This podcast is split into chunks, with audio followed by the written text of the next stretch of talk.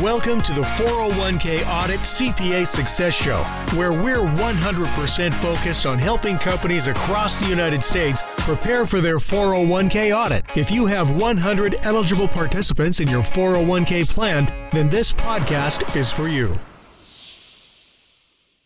Hello, everybody, and welcome to today's podcast. Uh, once again, you have Jamie Na and Kim here from uh, Summit CPA, and we're going to talk about the Form 5500s today. So, this should be a, a really interesting topic, and I think something that anyone that has a benefit plan should be um, really interested in. I think we'll give you a lot of details as well as a lot of dates and um, all that good stuff. But let's just start with um, what is the, the Form 5500, Kim?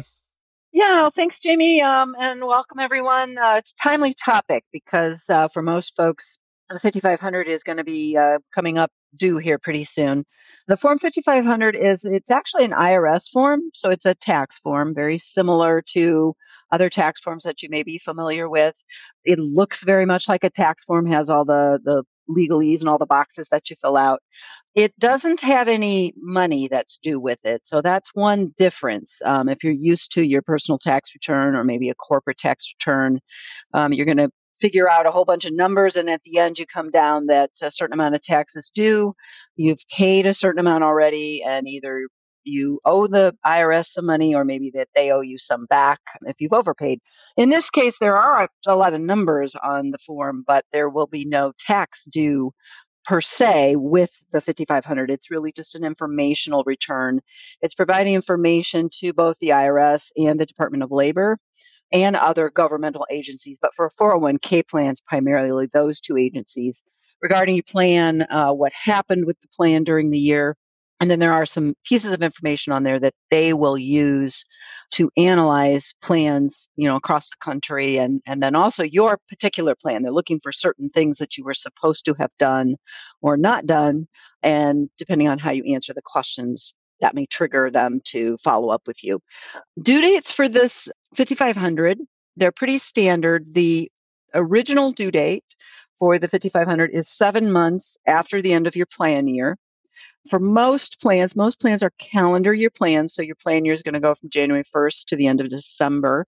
For those plans, that means that that original 5500 filing date is the end of July. Now, for most folks that have pretty simple plans, they don't require an audit, you know, and they're on top of everything. Getting that filed by the end of July is usually no issue because your service provider should actually be preparing the form for you. You just need to review it and then you have to actually file it but getting it done by the end of July is no problem. If you need a little more time, and especially those folks that need an audit and especially a first year audit, getting it done by the end of July can be tough. So they do give you an extension period. This is true every year has nothing to do with any kind of emergency going on or anything. It's an automatic extension that will give you until October 15th for calendar year plans, or it's three and a half months after the last day of your plan year if it's a non calendar year plan. Again, those extensions, there's no money due with it. It doesn't cost you extra. There's no penalty or anything associated with it. Your service provider does need to fill out a form. It does need to get filed, does need to get accepted. You want to make sure all that happens. Otherwise, it can provide a penalty for you. But in most cases, you're just going to file the extension, it gets accepted, and then you've got an extra three months and another half a month to get it filed, get your audit done, get everything done. Is there any, so if you, if you do file for the extension, you don't plan on filing until October um, 15th, are there any fees or anything that go with that, or is it just uh, just getting the thing filed? Yeah, no, there's there's no um, fees, there's no penalties. Um, you do want to make sure it gets it does get filed does get accepted but and that's okay. a pretty standard routine procedure um, nobody should be afraid of that. In fact a lot of plans get the extension. A lot of service providers will file it automatically for you. And another thing that i like to point out is i think it's a good idea to go ahead and do it if there's any doubt at all that you might not meet that date, regardless of whether you need an audit or not, because there's nothing wrong with filing for the extension, getting the extension, and then you can meet the July date anyways. There's no penalty. There, doesn't it doesn't cause a system problem or anything. Is there a, a timeline for when you need to file that um, for the extension? Like, can you file for it on uh, July 30th, or is there a timeline that you need to file that you're going to use the extension? Yeah, you just need to make sure it's filed before the due date. So the end of July. Um, okay. Obviously, you don't want to leave it to the last minute um, because it needs to get accepted. But as long as they have it and it's accepted before the end of July, you're good to go.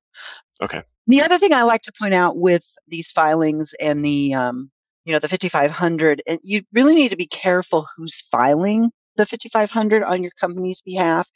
It needs to be something called a fiduciary. So that is usually the plan administrator or the plan trustee. The plan trustee is the person that has overall responsibility for the plans, usually a higher up level individual. Plan administrator is someone that works with the plan on a daily, regular basis. Either one is fine. And you can have one fiduciary the plan, you might have 20. It, it just depends on the size of your plan and how you're organized. But whoever does that filing automatically becomes a fiduciary. It's one of the duties that is defined as fiduciary. So you want to make sure you don't just have, you know, oh, that, you know, Susie's available today. Let's have her file it. um, you don't, you know, you don't want to do that because number one, it's not good for Susie. Puts her at um, a little bit of risk that she's probably not aware she's taking on. But it's also not good for your company because one of the things that you need to do is double check the 5500 before it's filed and we're going to get into this here in a little bit, but it needs to be somebody that is knowledgeable about the plan um, and knowledgeable about some of this information. Otherwise, you could file a 5500 that's incorrect. So you meet the deadline, so you're good there. It looks all good on the surface, but then once the DOL, IRS, or others start digging into it, they find out that there's errors or they start questioning things that maybe are really correct but they look incorrect because of what you filed with the 5500. So needs to be somebody knowledgeable that's doing the filing. And then, okay, so that's great. So it needs to be someone knowledgeable. If um, again, whoever does file it becomes a fiduciary, so that's um, obviously there's some responsibilities that go with that. So you want to make sure that you have someone that um, understands the plan and is going to review it. Now, what what are the steps? Where where would we go to to file our um, 5500? What I tell folks is that talk to your service provider because they all usually have some type of system that they use that connects between their system that created the 5500 and where it needs to end up when it's all said and done. The DOL changed the rules several years ago. You used to be able to file this as a paper form, just like you would. I mean, even today, most folks don't do it this way, but if you have a personal tax return, you still can do it by hand and you know get your little pencil out do it on a piece of paper and mail it in. I you know most most folks don't do that but you still could. You're not allowed to do that with these types of um, informational returns. You wouldn't want to anyways because it's a lot of volume of information but you're not allowed to. It needs to be an electronic filing it needs to go through something called the EFAST system, which is a Department of Labor system. And they have set requirements, set data, you know, needs for it to go through. You know, if you're familiar with working with IT systems, you know that they have set requirements. This one's no different. But your service provider will have systems that interface um, between their systems and the DOL EFAST system. So work with them. You can file directly on the EFAST system. If you need to, you can do that. You need to get credentials and then follow the instructions. Um, and I have actually done it before. It's not that complicated, but it's better if you can use your service provider's link between that because it has edits and it'll double check it. It'll let you know if for some reason it doesn't go through or there's an error or something. So I would I would advise use that if you can. If that's not available, in um, sometimes maybe your service provider doesn't have that option, or you know maybe it's not available or something, you can file directly. Okay.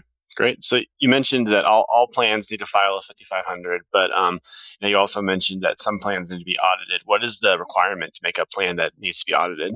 Yeah, and um, actually, that's one of the things that the DOL is checking. Um, when I said that they, you know, they require certain information, and then they're going to double check things that are on there. One of the things is the participant count. So um, actually, it's on the second page of the Form 5500. There's a whole series of numbers that you have to include regarding folks that are in the plan. So those people that are participating and contributing, those folks that are in the plan that maybe are no longer with your company, but they still have plan assets. So maybe they've terminated, um, retired, you know, and they still have plan assets. But it also includes those folks that are eligible to participate. So they've met whatever the requirements are to actually contribute to the plan, but they've chosen not to for whatever reason, which is all fine. But if you add all three of those numbers together and they're over 100 and it's a 401k plan, then you will more than likely need an audit. There are some um, other kind of specific rules we won't go into today. We did another podcast uh, covering that. So if you, have, if you have questions around that, you can check out one of our other podcasts. But basically, if you have more than 100 eligible participants, and regardless of whether they're participating or not. So the audit is driven by number of eligible participants at the beginning of the year. Uh, if it's over 100, then you're going to need an audit. So some things that confuse people, get them tripped up, is that eligible. It's not just the folks that are participating. You know, you might have 500 people eligible and there are only two in the plan, and you think, well, you know, it's only two people, so cat can't. That can't be. Well, no, it's driven by eligible. It's driven by the first day of the year. So if on January 2nd a whole bunch of people terminate or, you know, they pull their assets out of the plan, doesn't matter. It, it's January 1st drives it. And then it doesn't matter. Uh, we always get questions from people saying, well, yeah, I've got, you know, 300 eligible people, but the plan size, actual dollars in the plan, you know, is very small. It's some small number. So surely I don't need to have an audit. Unfortunately, yes, you do. It's not the, the dollar amount in there, the complexity of the of the assets, the complexity of the plan, size of the company. Uh, none of those things make any difference. Um, it really is very simply driven by number of eligible participants and we talked about this in a, in a previous podcast, but um, just kind of want to rehit on it again. I think this just emphasizes why it's important to make sure you understand who's eligible for your plan and, and think through those requirements. You know, if you're a, a restaurant company and you have 500 employees that all work 10 hours a week and you make your eligibility requirements super low, but none of them actually enroll in the plan, then obviously you're going to need to be audited. Where you know you might want to think through that to place an hours limit on some of the other stuff we talked about in a previous podcast. So I mean, I think would you agree yeah. with that? Absolutely. Yeah. And we, we see that all the time. Sometimes folks, they are not even aware that an audit is a possibility. No one's ever told them that. Um, their service provider doesn't tell them, and they've just never heard of it before. And so they get a big surprise because the, the audits are expensive and they take a lot of time and effort. So if you don't need one, you don't, you know, you don't want to have to have one if you can avoid it. So yeah, they may be surprised, don't understand. And um, there are some easy things you can do in terms of your plan setup, um, requiring people to, you know, have a certain number of hours or a certain period of time. And maybe they have to be with, you know, your company for a year before they're even eligible.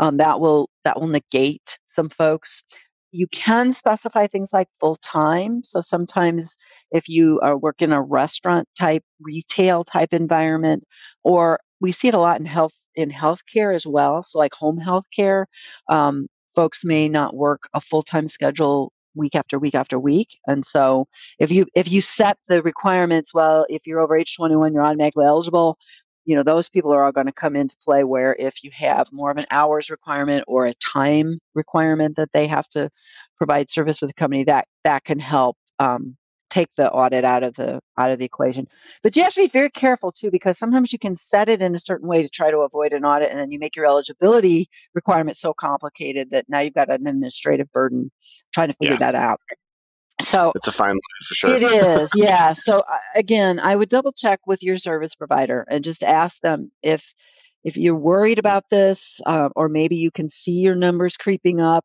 Talk to them about things. Uh, now you're going to have to do plan amendments, so you'd have to change your plan requirements. Uh, but you may find that it's a lot cheaper to do that one-time change versus getting into the audit cycle. And now you got to do two, three, four years of audits before you can get out of it. It's kind of hard to get out of the audit cycle once you're in it. Yeah, you know, for sure. So, so you mentioned um, prior to, to, actually filing the 5500 that you should do a review. Do you have a list of some things that um, I, as a reviewer, should take a look at? I do. Yeah, I do have a list, and um, actually, we also have a booklet that we provide to um, our clients that talks about not only the 5500 but the audit report and things that they should look for as um, you know they've been given a draft so what do i do with this what what should i look for so we actually have a booklet so uh, anyone who's listening to this um, if you'd like to get a copy of that, by all means, just reach out. I know, Jamie, you're going to give them the, the website uh, or the yeah, uh, email address. it, I'll, I'll, throw it out there. Yeah. So if you um if you want to email for that booklet or anything else, you know, you definitely can email us at audit at summitcpa.net. Again, audit at S U M M I T cpa.net. And again, we can send you a that booklet that'll help you understand what to review when it comes to the 5500. But also, if you have topics for us or anything else that you think would um, help our podcast, we'd love to hear from you. Yeah, thanks, Jamie. Things to look for um, on the 5500 some just some basic things. Make sure the name of the plan is right, the name of the company is right, the address is right, you know, just basic things like that. The DOL is going to look for what's called the EIN number, which is your tax ID number. It's usually the tax ID number of the company, um, unless for some reason you've set up a unique tax ID number for the plan. But anyways, you want to make sure that that's right because that's one of the things that they double check is that if you this particular ID number filed a 5500 last year, they're expecting you're going to file one this year if they don't see that. So maybe there's a just a typo or something or transposition of a number, you can end up having uh, problems with the DOL or the IRS just simply over a a typo on the form. So you want to double check that EIN number. It will also have a plan number. It's usually a number like 001, 002. Again, want to double check that because that identifies to both the IRS and DOL this particular filing for for this particular plan. So I want to make sure that that's right. There's a lot of information then as you get back in the towards the back, middle in the back of the form. Probably a lot of that, unless you see something that really stands out as, you know, I don't understand why is this name of this, you know, entity here. I've never worked with them, but a lot of that probably you wouldn't you wouldn't know necessarily if it's correct or not. But if you get back to what's called Schedule H, um, that's the financial statement for the plan. So it will talk about the assets or investments that are in the plan, comparing last year to this year, you know, and then it'll be a change. Obviously, it went up or down. And so it'll talk about what made up that difference. So there were contributions to the plan, people taking money out of the plan, fees to the plan, et cetera. So you should have information from your service provider. Um, you're in financial statements. You want to just double check that, make sure it looks reasonable. There'll also be behind that, then there's information about whether an audit's required or not, and you're going to fill that out if if there is an audit that's needed. And then there's a section of compliance questions. Again, on the Schedule H, it's section four, and there's a whole list of questions. So you want to look at those questions and just make sure that you know they're reasonable. If something doesn't look quite right, you want to ask your service provider. If there's something you don't understand, there's a question, you're like, I, I don't even know what this is asking. Again, I would talk to your service provider or talk to your auditor. You know, if, you, if the plan is under audit, ask the auditor because we look at those things as well and we could help you know explain them um, to you uh, if you don't have an auditor go to your service provider and again don't be afraid to ask because the last thing you want to do um, you know you, you, one of the questions is asking about a fidelity bond and you say i don't i don't know what that is surely that's not important i marked it no red flag area for the dol right now so that you know you may be getting a questionnaire from them saying why do you not have a bond for your plan when you very well may have one and everything may be fine again goes to the accuracy of that form It's very important. So double check. If you have any questions, make sure you ask. So if um, if my plan is getting audited, um, what is the auditor's responsibility when it comes to the Form 5500, and what do you, we at Summit normally do when it comes to um, you know the 5500 as well? Yeah, the uh, I mean we're not responsible for the 5500, so we don't put it together. And we are not ultimately responsible for the accuracy of the 5500 that is the plan sponsor so the company sponsoring the for the 401k plan. It is their responsibility we do check it we will not issue an audit report um, this is a summit policy. It is going to become an audit requirement in another year or two, just depending on when your firm adopts some upcoming guidance.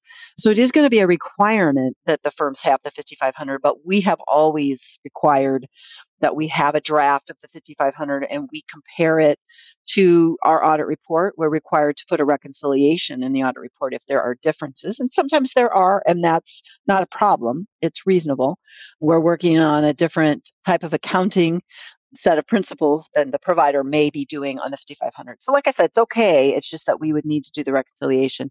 So, that's one of the things we're doing. But we also take a look at the 5500 um, here at Summit ourselves. So, some of those things that I talked about, we double check and make sure the name, the the EIN numbers, all that stuff is correct.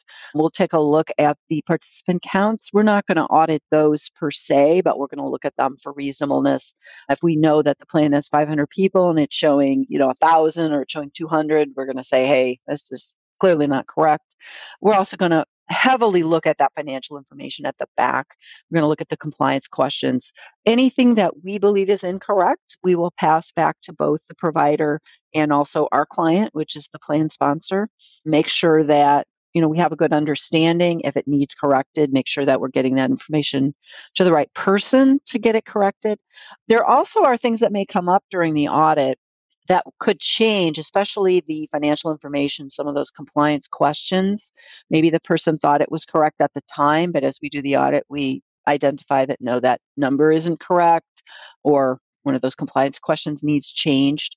So, again, same thing. We will provide that information to both the provider and our client to make sure it gets updated throughout our process that, that's very helpful. And again, I, I knew um, back in the day when I did audits that we'd have to obviously review the 5500, but the responsibility there was always a little confusing. So I appreciate you uh, mm-hmm. clarifying that. And I'm sure a lot of people out there that have plans like, oh, I know my auditor's involved in this process, so it's I think it's good right. to understand that. Okay, so kind of the, the final the final section here. So um, what if I can't file by the deadline? So I extended, and then here I am on October 10th, and it's just um, I'm not going to be able to finish this audit in five days. So what um what are my next steps? Yeah, we hope you don't get here because it can be um, be a tricky handling of the situation, and it also can be uh, can be very costly if you don't handle it correctly.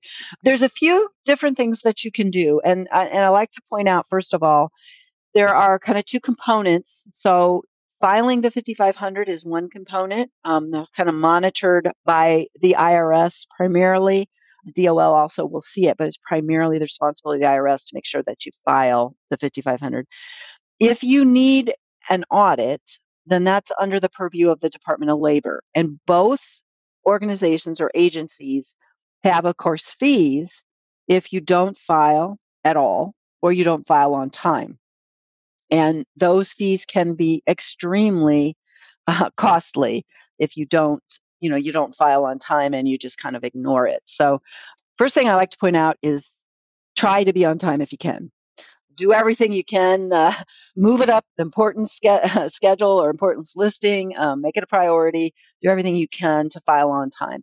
If you absolutely cannot for whatever reason if the reason is because of some type of disaster so if we've seen over the last several years where there have been natural disasters like hurricanes, the wildfires that happened, some other types of natural disasters, the IRS will issue extensions for tax returns, and this it doesn't apply just to these tax returns, but to any tax return for FEMA declared disaster areas. So number one, check that out uh, if that applies to you then you're going to get an extension to time. But in most cases, you're not going to be able to extend. There is no extension deadline be, beyond that October 15th. And what happens if you miss the October 15th deadline? That extension that you got that we talked about at the beginning of the podcast, that goes away. So you're you go back to your original deadline in this case for calendar year plan of the end of July.